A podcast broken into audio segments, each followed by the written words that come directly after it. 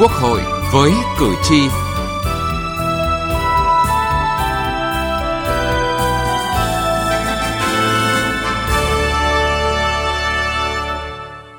Thưa quý vị và các bạn, kỳ họp thứ hai của khóa 15 đã thông qua nghị quyết về tổ chức phiên tòa trực tuyến. Theo đó, Tòa án dân được tổ chức phiên tòa trực tuyến để xét xử sơ thẩm, xét xử phúc thẩm, vụ án hình sự, dân sự, hành chính, có tình tiết tính chất đơn giản, tài liệu chứng cứ trong hồ sơ vụ án rõ ràng.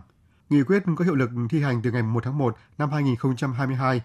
Việc ứng dụng công nghệ thông tin trong hoạt động của tòa án, trong đó có việc tổ chức phiên tòa trực tuyến sẽ giúp hoạt động tư pháp công khai, minh bạch hơn. Nhưng điều quan trọng hơn cả là công lý và quyền, lợi ích hợp pháp của các đương sự trong các vụ án được bảo vệ và bảo đảm. Chương trình Cội với cử tri hôm nay, chúng tôi đề cập nội dung này.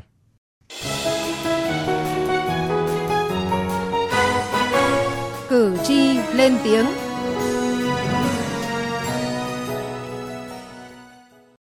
Thưa quý vị, thưa các bạn, hoạt động tư pháp có ý nghĩa vô cùng quan trọng vì nó tác động trực tiếp đến quyền và lợi ích hợp pháp của công dân, bảo vệ công lý, công bằng xã hội. Cùng với việc hoàn thiện pháp luật, xác định rõ vị trí pháp lý của từng chủ thể trong quá trình tố tụng, việc cải cách mạnh mẽ trong hoạt động của tòa án thời gian qua cũng được cử tri và các chuyên gia đánh giá cao. Sự đổi mới theo tinh thần cải cách tư pháp dễ được người dân nhận thấy đó là mô hình phòng xét xử với hình ảnh vành bóng ngựa quen thuộc đã được loại bỏ. Thay vào đó, khi được hỏi và thực hiện quyền tranh luận, bị cáo và những người tham gia tố tụng trả lời tại bục khai báo. Ông Nguyễn Văn Kiên ở thành phố Hải Phòng nhận xét. Tôi thấy các phiên tòa xét xử hiện nay đã đổi mới so ngày xưa ở cái cạnh khía bài trí trong phiên tòa là bị cáo không phải ngồi trước vành móng ngựa mà ngồi trước bàn được đối thoại với quan tòa và các luật sư và người bào chữa. Hình ảnh ấy làm cho người ta thấy cái quyền con người được nâng lên và cũng tạo tâm thế tạo điều kiện cho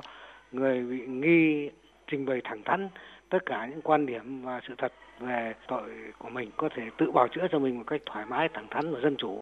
Cùng với đó, việc bị cáo sử dụng các quyền như quyền im lặng, nhân chứng bí ẩn được hội đồng xét xử chấp nhận theo yêu cầu bảo vệ an toàn bằng cách thẩm vấn qua phòng kín, kết nối với phòng xét xử qua hệ thống âm thanh. Thời gian tranh tụng tại phiên tòa không bị hạn chế, tòa án triệu tập cả điều tra viên khi cần thiết.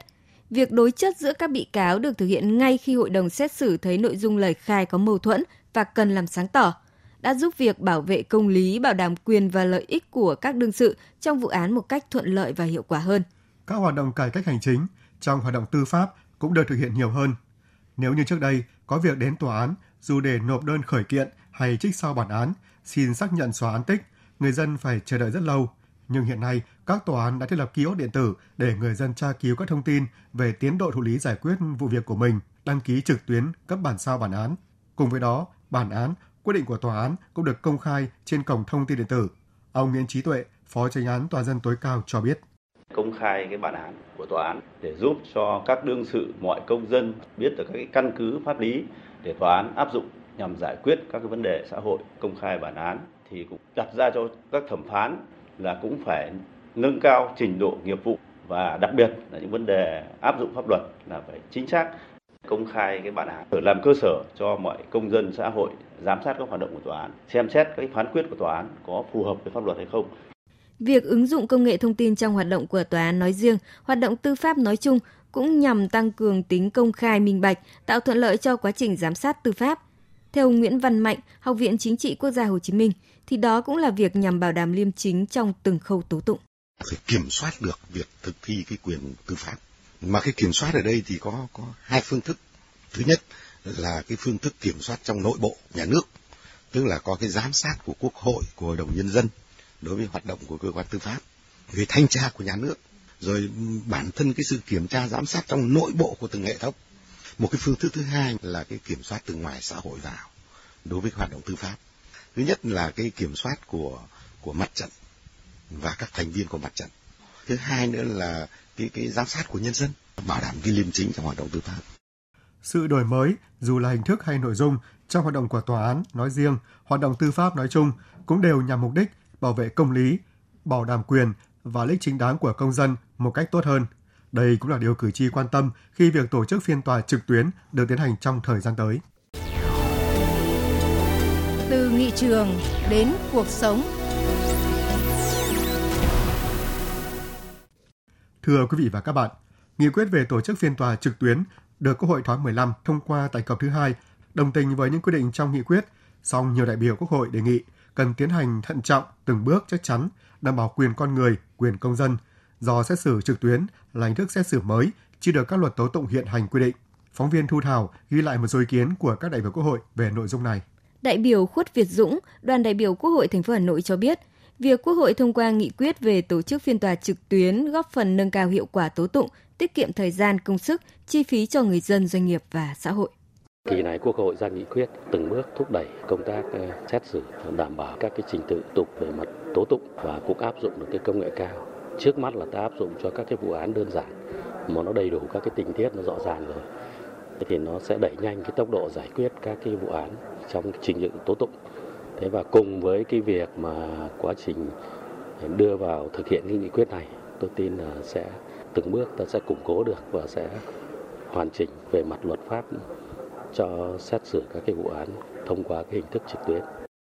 Cũng khẳng định việc thực hiện phiên tòa trực tuyến là nhu cầu xu hướng tất yếu của hoạt động tư pháp, phù hợp với thực tiễn, bảo đảm tư pháp không chậm trễ. Nhưng đại biểu Nguyễn Danh Tú, đoàn đại biểu Quốc hội tỉnh Kiên Giang cho rằng, xét xử trực tuyến là hình thức xét xử mới chưa có tiền lệ, chưa được các luật tố tụng hiện hành quy định nên cần được tiến hành thận trọng chắc chắn, tuân thủ các quy định của pháp luật tố tụng hiện hành. Phiên tòa trực tuyến là phiên tòa được tổ chức xét xử tại phòng xử án có sử dụng các thiết bị công nghệ thông tin vân vân. Như vậy vì phiên tòa trực tuyến thì chỉ là một hình thức tổ chức phiên tòa cũng vẫn phải tuân thủ đầy đủ các quy định của pháp luật nói chung,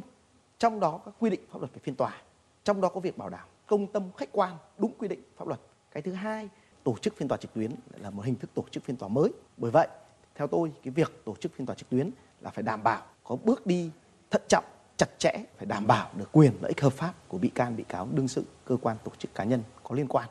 Theo đại biểu Đỗ Ngọc Thịnh, đoàn đại biểu Quốc hội tỉnh Khánh Hòa, phán quyết của tòa án có ảnh hưởng rất lớn đến quyền con người, quyền công dân.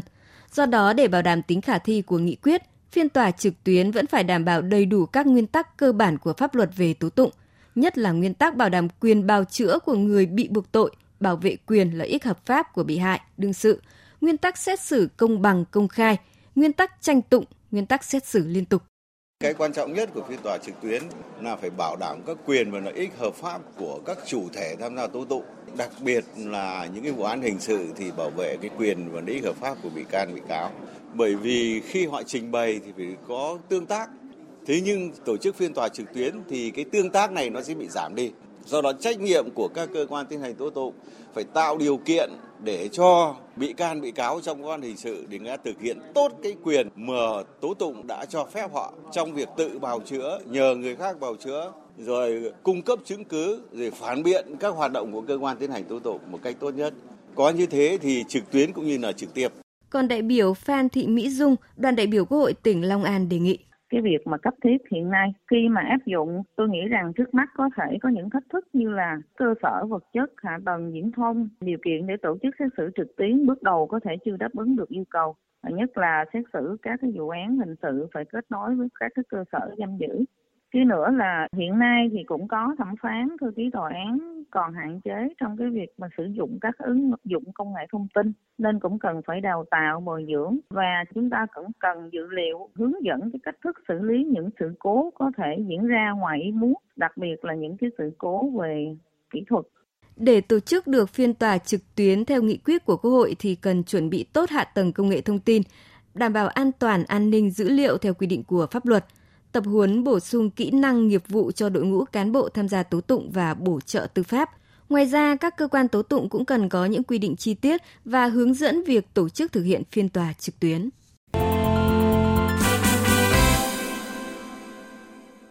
Thưa quý vị, thưa các bạn,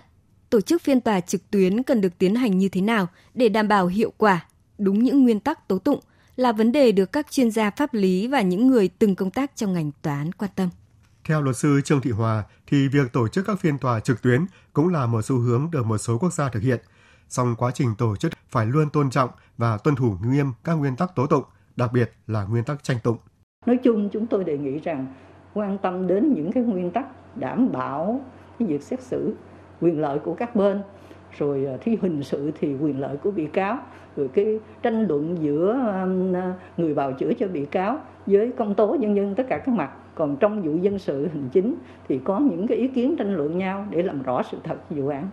Còn theo bà Trịnh Thị Thanh Bình, nguyên tranh án tòa dân tỉnh Bến Tre, việc tổ chức các phiên tòa trực tuyến là giải pháp có thể giải quyết phần nào những khó khăn do giãn cách vì dịch COVID-19 và đảm bảo quyền tiếp cận tòa án của người dân. Tuy nhiên, có nhiều vấn đề cần lưu tâm trong quá trình thực hiện. Trường hợp nào có điều kiện đảm bảo quyền lợi ích hợp pháp của tất cả các bên tham gia thì mới có thể tổ chức được. Trong một số vụ thôi chứ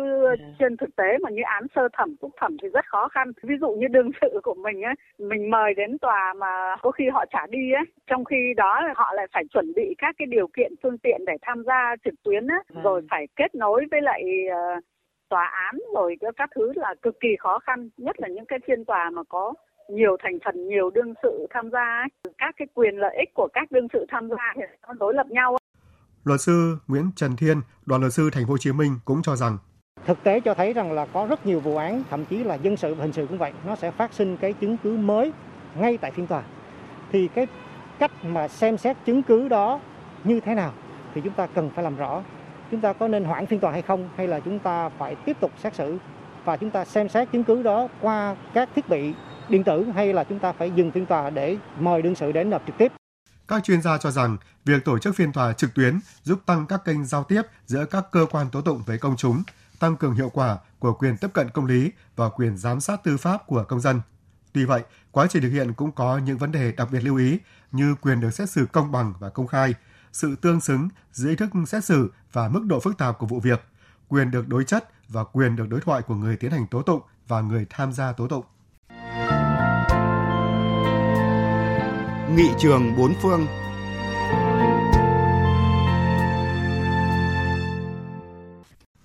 Thưa quý vị và các bạn, thời đại kỹ thuật số đã giúp các ý tưởng áp dụng tòa án trực tuyến trở nên khả thi hơn với các hình thức như là quản lý tòa án dựa trên môi trường internet, xét xử trực tuyến và truyền hình trực tiếp phiên tòa. Tuy nhiên ở các nước đây cũng là vấn đề mới. Tiết mục nghị trường bốn phương hôm nay, chúng tôi giới thiệu với quý vị và các bạn việc tổ chức phiên tòa trực tuyến của một số nước trên thế giới.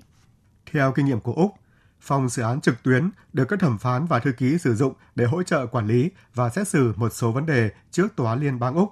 Phiên tòa trực tuyến là phòng xử án được bố trí phù hợp với quy định của pháp luật tố tụng, được trang bị thiết bị ghi âm, ghi hình, màn hình TV,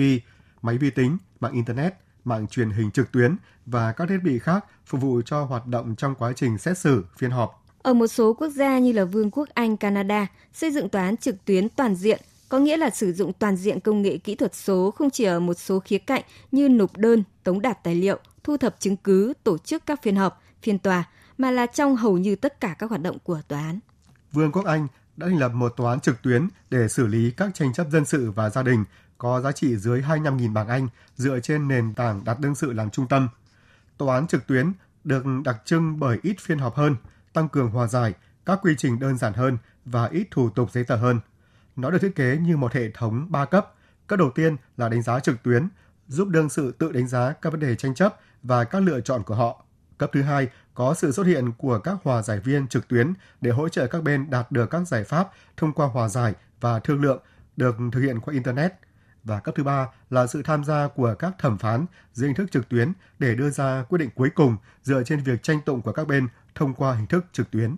Thưa quý vị, chương trình Quốc hội và cử tri hôm nay đã hết. Chương trình do biên tập viên Vân Hồng biên soạn và thực hiện. Cảm ơn quý vị và các bạn đã quan tâm theo dõi.